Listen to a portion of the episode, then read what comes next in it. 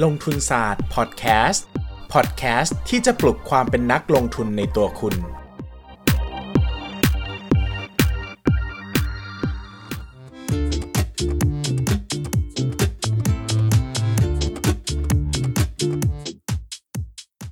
วัสดีครับ กลับมาพบกันอีกครั้งกับรายการลงทุนศาสตร์พอดแคสต์พอดแคสต์สำหรับคนที่อยากลงทุนนะครับ รวมไปถึงคนที่ลงทุนอยู่แล้ว หรือเป็นนักลงทุนมือเก่าอยู่แล้วก็ฟังได้เหมือนกันนะครับ วันนี้เป็นวันศุกร์นะครับ EP ที่ 15 เป็นวันศุกร์นะครับ เราก็จะชวนคุยกันเรื่องที่เบาสมองหน่อยนะครับ สบายสมองหน่อยนะครับ ดังที่เห็นในหัวข้อพอดแคสต์เลยก็คือหนังสือการลงทุนที่ลงทุนศาสตร์ชอบที่สุดอ่าหลายคนอ่านประโยคนี้นะครับ อ่านชื่อพอดแคสต์แล้วอาจจะเดาว่า เอ้ย ลงทุนศาสตร์ที่มันชอบหนังสือการลงทุนเล่มไหนกันวะนะครับ หลายคนอาจจะดาวเล่มดังๆ เช่น The Intelligent Investor นะครับคำพีการลงทุนแนวในคุณค่าใช่ไหมครับหรือบางคนอาจจะนำเออ One Up on Wall Street นะครับหรือว่า Common Stock and Uncommon Profit นะครับหรือว่าอาจจะเป็นเล่มที่ผมพูดถึงบ่อยๆนะครับ เช่นพราะหุ้นเป็นเหตุผลยั่งยืนของคุณกวีชูกิจเกษมนะครับ ตีแต่กลยุทธ์เล่นหุ้นในภาวะวิกฤตของดร.นิเวศน์ เหมวชิรวรากรนะครับ หรือว่า Buffettology ของ เดวิดคลาร์กแล้วก็แมรี่บัฟเฟตนะครับ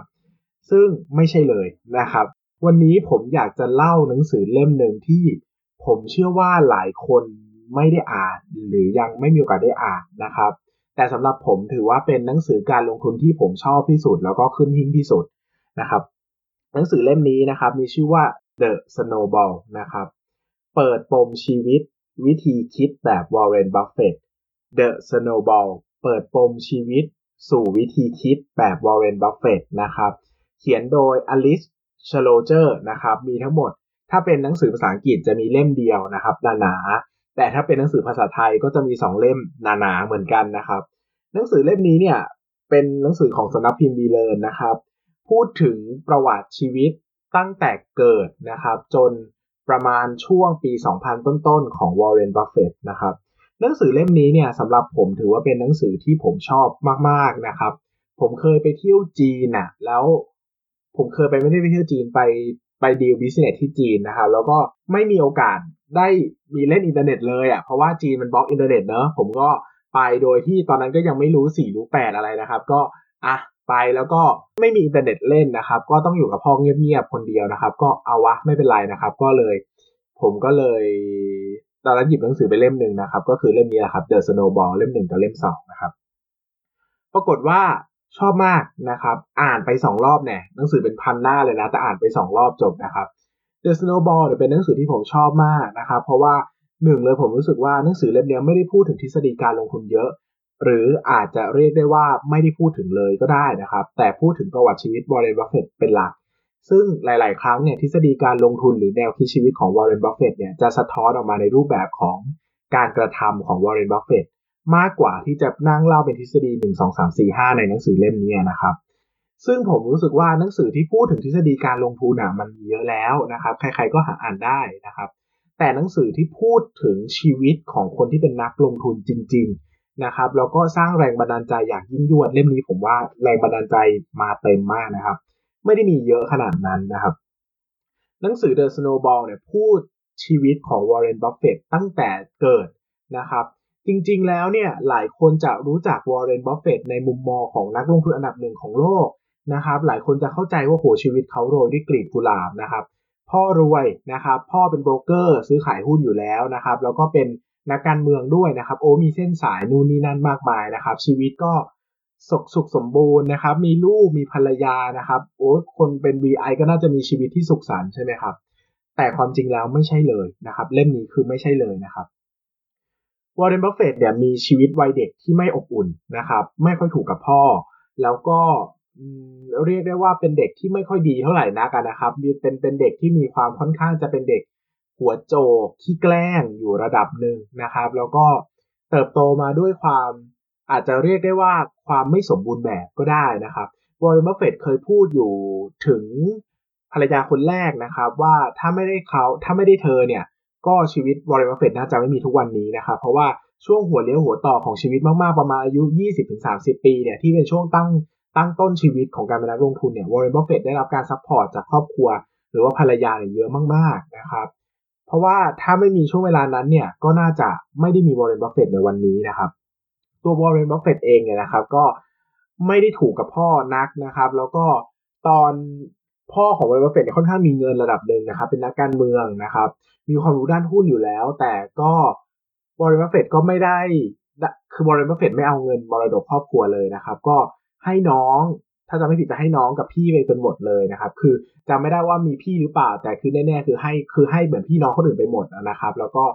บอกว่าแบบ เขารู้สึกว่าเขาสามารถหาเงินได้เองนะครับ โดยไม่จำเป็นต้องพึ่งเงินของพ่อนะครับ เขารู้สึกว่าพี่น้องคนอื่นเนี่ยจำเป็นต้องใช้เงินมรดกก้อนนี้มากกว่า เขาก็เลยปฏิเสธการรับมรดกนะครับ แล้วก็ให้เงินก้อนนี้กับพี่น้องคนอื่นไปนะครับ เขาก็มาเริ่มต้นชีวิตเองโดยการเป็นนายหน้าค้าหุ้นนะครับ แล้วก็เริ่มต้นตั้ง Buffett and Partnership นะครับ ก็เป็นเหมือนกองทุนในการบริหารเงินให้คนอื่นนะครับ แล้วก็กินส่วนแบ่งนะครับ เช่นหามากำไรได้ร้อยหนึ่งเขาก็จะขอส่วนแบ่งไว้ประมาณ 20 บาทนะครับถ้าจำไม่ผิดก็คือสัก20%นั่นแหละนะครับ แล้วเขาก็รวมเงินก้อนนี้จนมันใหญ่โตขึ้นเรื่อยๆนะครับ วันหนึ่งเขาก็ปิดกองทุนนี้นะครับเพราะเขารู้สึกว่าเขาไม่สามารถหาหุ้นที่ดีในราคาถูกได้อีกแล้ว แล้วก็คืนเงินให้ผู้ partnership ทุกคนนะครับแต่ถ้า partnership คนไหนเนี่ยอยากจะลงทุนต่อนะครับเขาก็จะบอกว่าให้ไปซื้อหุ้น Berkshire ไว้นะครับ เนื่องจากตอนนั้นเนี่ยเขาเริ่มต้นลงทุนไปซื้อ Berkshire แล้วนะครับเขาก็จะเหมือนไปนั่งแท่นผู้บริหารประมาณนั้นนะครับ ก็เหมือนว่ากลายเป็นบริษัทลงทุนไปเลยนะครับเขาเลยบอกว่าใครสนใจจะลงทุนกับเขาเนี่ยก็ไปซื้อ Berkshire ไว้ละกันนะครับ Berkshire เนี่ยเริ่มต้น ตอนที่บัฟเฟตเข้าซื้อเนี่ย7.5เหรียญนะครับ7.5เหรียญทุกวันนี้นี่น่าจะหลายแสนหรือหลายหมื่นจำไม่ได้แล้วนะครับ น่าจะประมาณหลายหมื่นนะครับ ถ้าจำไม่ผิด แต่ก็ขึ้นมาเป็นหมื่นเป็นเป็นเป็นเป็นหมื่นเด้งนะครับ เป็นหมื่นเด้งน่าจะหลักแสนนะถ้าจำไม่ผิดนะครับ ก็ไว้เดี๋ยวว่างๆมาคุยเรื่อง Berkshire ทีแล้วกันนะครับ วันนี้พอดีลืมดูราคาหุ้นล่าสุดมาก็จำไม่ได้นะครับ แต่ถ้าจำไม่ผิดจะขึ้นมาเป็นหมื่นเท่าแล้วนะครับ ก็สิ่งสำคัญเนี่ยที่ผมอยากให้ทุกคนได้เรียนรู้จากชีวิตบัฟเฟตก็คือชีวิตเขาไม่ได้โรยด้วยกลีบกุหลาบขนาดนั้นนะครับบัฟเฟตเลิก กับภรรยาคนแรกนะครับ ก็เลิกกันไปนะครับ ด้วยด้วยนะครับบัฟเฟตเนี่ยคลั่งไคล้กับการลงทุนมากๆนะครับ แล้วก็เอาชีวิตผูกกับการลงทุนมากๆจนเหมือน อันนี้เป็นการวิเคราะห์จากเนื้อหาที่อ่านนะครับจนเหมือนกับภรรยาคนแรกเนี่ย ก็เหมือนจะนะครับ ไปมีความสัมพันธ์กับครูสอนเทนนิสนะครับ ก็เลิกกันนะครับ สุดท้ายก็คือเลิกกันแต่ภรรยาคนเก่าเนี่ย ก็แนะนำให้บัฟเฟตรู้จักกับภรรยาคนใหม่ แนะนำแบบตั้งใจด้วยนะว่าให้คนนี้มาเป็นภรรยาอะไรคือคือคือไม่ได้แนะนำแบบว่า แนะนำแบบให้รู้จักเฉยๆคือแนะนำแบบเออคนนี้น่าจะเป็นภรรยาเธอได้เดี๋ยววันนี้นะครับ ซึ่งจริง ๆ แล้วบัฟเฟตมีความเสียสูญกับชีวิตครอบครัวเยอะมากนะครับ ช่วงที่เลิกกับแฟนคนแรกนะครับ เลิกกับภรรยาคนแรกเนี่ยเพราะว่าบัฟเฟตรักภรรยาคนแรกมากๆนะครับ นอกจากนั้นบัฟเฟตก็ยังมีผู้หญิงบางคนในชีวิตที่เป็น ผมไม่อยากจะ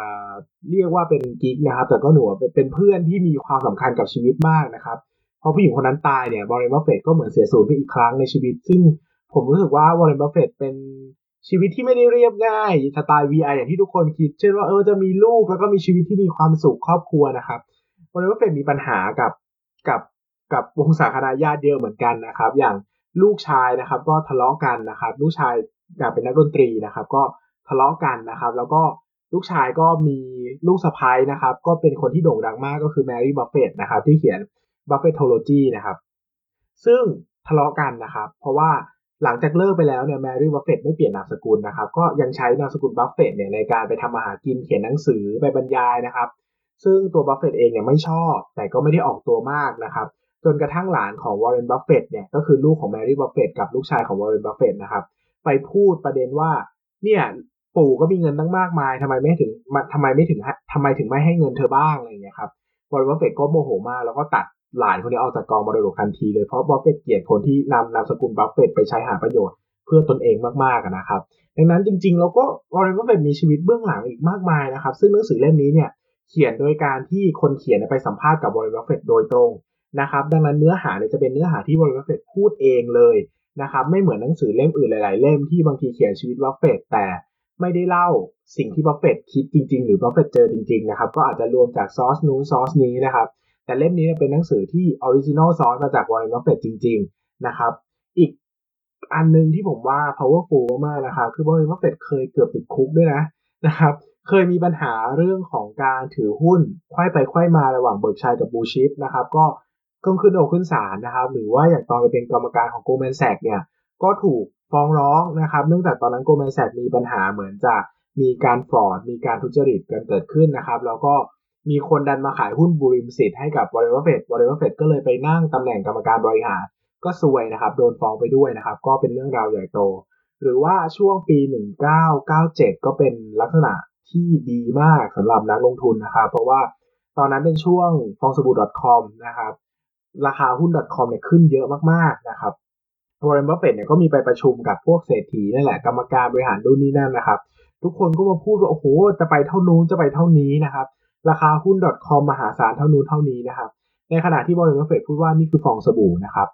ผลตอบแทนของ Berkshire เนี่ยตกต่ำมากในช่วงที่ฟองสบู่ .com เพราะว่าไม่สามารถสู้ผลตอบแทนของหุ้นอุตสาหกรรม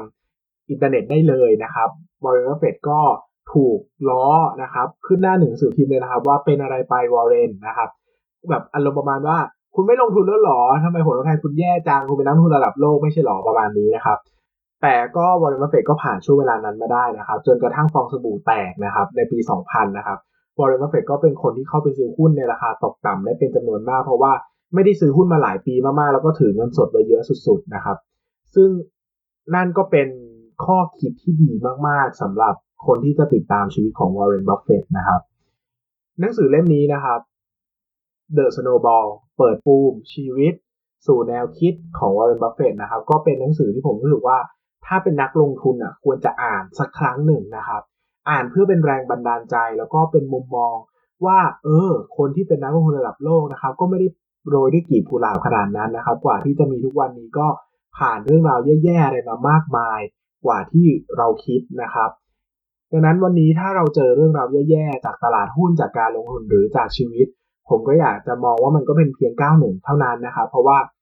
เอ่อไม่ว่าจะยิ่งใหญ่ขนาดไหนนะครับ ทุกคนก็ล้วนแต่เคยเจ็บปวดมาแล้วทั้งนั้น วันนี้ก็ฝากหนังสือเล่มนี้ไว้นะครับ ว่าถ้าใครชอบก็อย่าลืมไปหามาอ่านกันผมว่าเป็นหนังสือที่อาจจะไม่ได้ให้ทฤษฎีการลงทุนจ๋าอะไรมากมาย แต่ในเรื่องของชีวิตแล้วนะครับ ในเรื่องของมุมมองการใช้ชีวิตผมว่าเล่มนี้เป็น the best นะครับ เป็นอันดับหนึ่งหนังสือลงทุนในใจของผมเลย ยังไงก็ ฝากหนังสือ The Snowball ด้วยนะครับ ใครชอบก็อย่าลืมไปซื้อมาอ่านกัน วันนี้ก็จบลงทุนศาสตร์พอดแคสต์แล้วนะครับ ใครชอบก็อย่าลืมกดไลค์กดแชร์แล้วกด subscribe ในช่องทางลงทุนศาสตร์พอดแคสต์ที่คุณรับฟังนะครับ ใครมีคำถามก็อย่าลืมทิ้งไว้นะครับ อันไหนเป็นหัวข้อที่พูดได้เป็นประเด็นก็จะหยิบขึ้นมาทำเป็น 1 EP เลยนะครับ แต่ถ้าอันไหนมันค่อนข้างจะสั้นนะครับ หรือง่าย ๆ หน่อยนะครับ ผมก็จะหยิบขึ้นมาตอบ จะเริ่มต้นตอบคำถามจาก คนฟังในวันสัก EP สัก 20 เป็นต้นไปนะครับ ตอนนี้ขอรวบรวมก่อนเพราะว่าจำนวนตอนก็ยังไม่เยอะมากนะครับ แล้วก็มีหลายช่องทางก็จะต้องใช้เวลาการรวบรวมนิดหนึ่งนะครับ วันนี้ก็จบแล้วนะครับ ขอบคุณทุกคนมากครับ สวัสดีครับ